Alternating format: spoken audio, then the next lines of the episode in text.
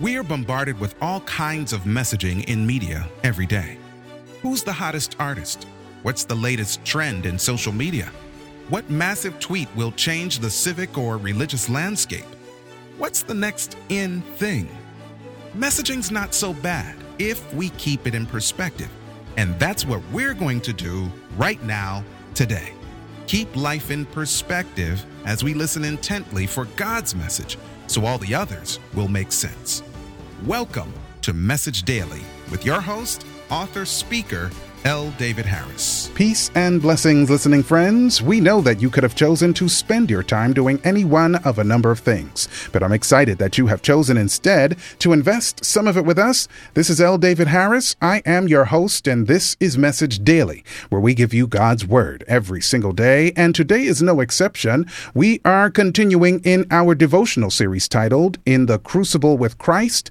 Our caption for today is In the Name of Jesus. Let's go into this in just a moment, but first let's pray. Then we'll get underway. Father in heaven, thank you for giving us this new morning. Thank you for giving us the privilege of the name, the name of Jesus, which is a is a strong strong tower, and those who come in to that safe place, we are good to go. I pray God that we will serve you until the end. In Jesus' name, I pray. Amen and amen again in the name of Jesus. What do you think about when someone says in the name of Jesus? Let me let me fix something on my screen here. Okay, that's better. What do you think about when someone says in the name of Jesus? I mean like in a prayer or if someone is declaring and decreeing something, quote, over your life, what do you think about when you hear in the name of Jesus? Is there power in the name of Jesus? As far as you understand it?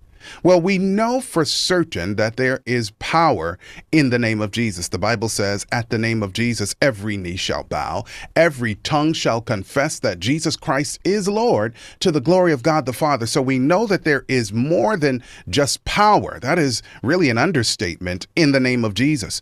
But sometimes people say it as if it's i don't know the end of a statement. It's the end of of a prayer. It's it's something that you attach to the tail end of something in order to give it validity.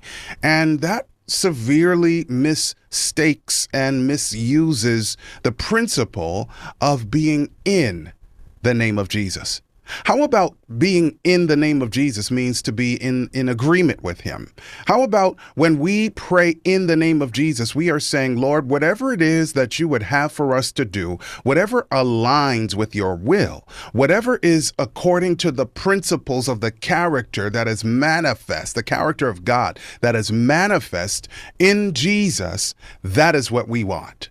This is the authority. This is the uh, the power that God has shown us on planet Earth because all principalities and powers have to bow to Jesus Christ. And so in the name of Jesus is not simply something we we say, we repeat over and over again. In fact, as I'm saying it to you in this presentation, I'm thinking maybe I'm just saying it too much. I hope I'm not saying this frivolously because God he he he pays attention when we come in that name. In fact, he said, Jesus said, Hitherto have ye asked nothing in my name. If you ask in my name, in one place he says, I will give it to you. And in another place it says that the Father will give it to you when you come in his name.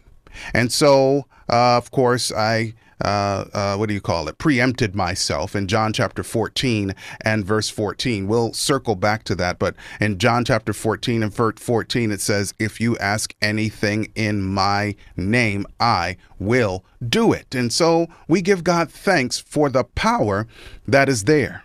But the question really we need to be answering is not just what do you think about it, but um, is that power evident or resident in my life. In your life, dear brothers and sisters, is his name evident and present in your life? Let's go to John chapter 1 and see how much we can read here. And the Bible says, Let not your heart be troubled, Jesus speaking.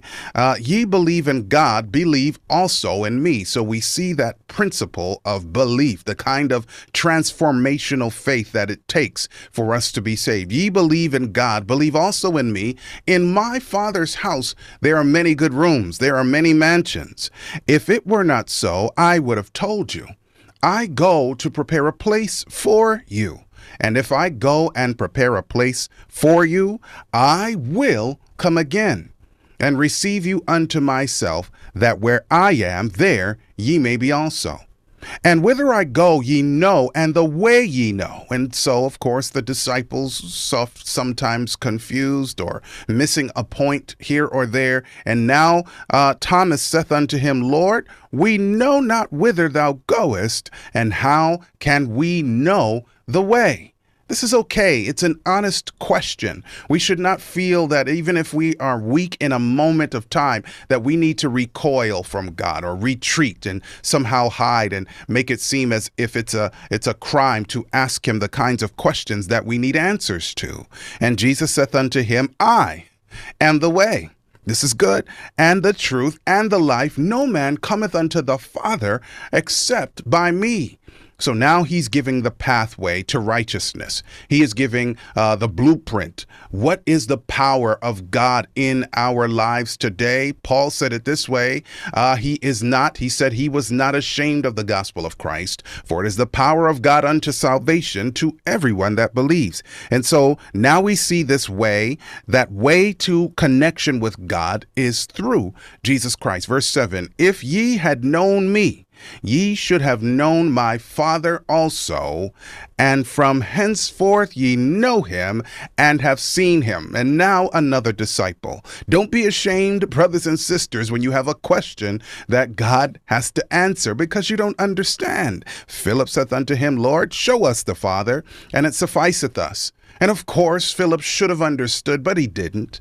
Jesus saith unto him, Have I been so long time with you, and yet hast thou not known me, Philip? He that hath seen me hath seen the Father. So how sayest thou then, Show us the Father? Believest thou not that I am in the Father, and the Father in me? The words that I speak unto you, I speak not of myself, but of the Father that dwelleth in me, and he doeth the work. Believe me that I am in the Father, and the Father is in me or else believe me for the very work's sake. Coming down two more verses. And whatsoever ye ask in my name, that will I do. That the Father may be glorified in the Son. This is the qualifier, right? We ask in His name. And of course, He said, so the outcome, the outcome is not just that I have done something, but that the something glorifies the Father.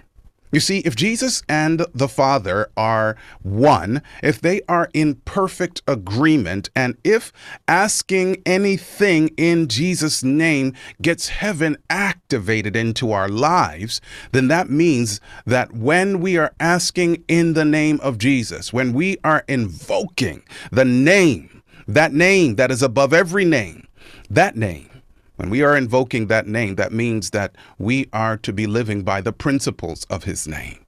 We are to be in agreement with him. We are to be submissive to him. We are not asking things that are contrary to who he is, to his will. And of course, the verse we already read if ye shall ask anything in my name, I will do it. One more verse. I made a mistake here. If ye love me, then keep my commandments. So the name of Jesus is not just something we say. This is something that we live, the principles of the character of Christ. He wants us to have Christ in us, the hope of glory. Peace. Thanks for joining us, listening friends. Always remember what God says matters most. His message shared through our lives has the power to change the world today and provide hope for the future. This has been Message Daily with L. David Harris. Until next time, make it a great day.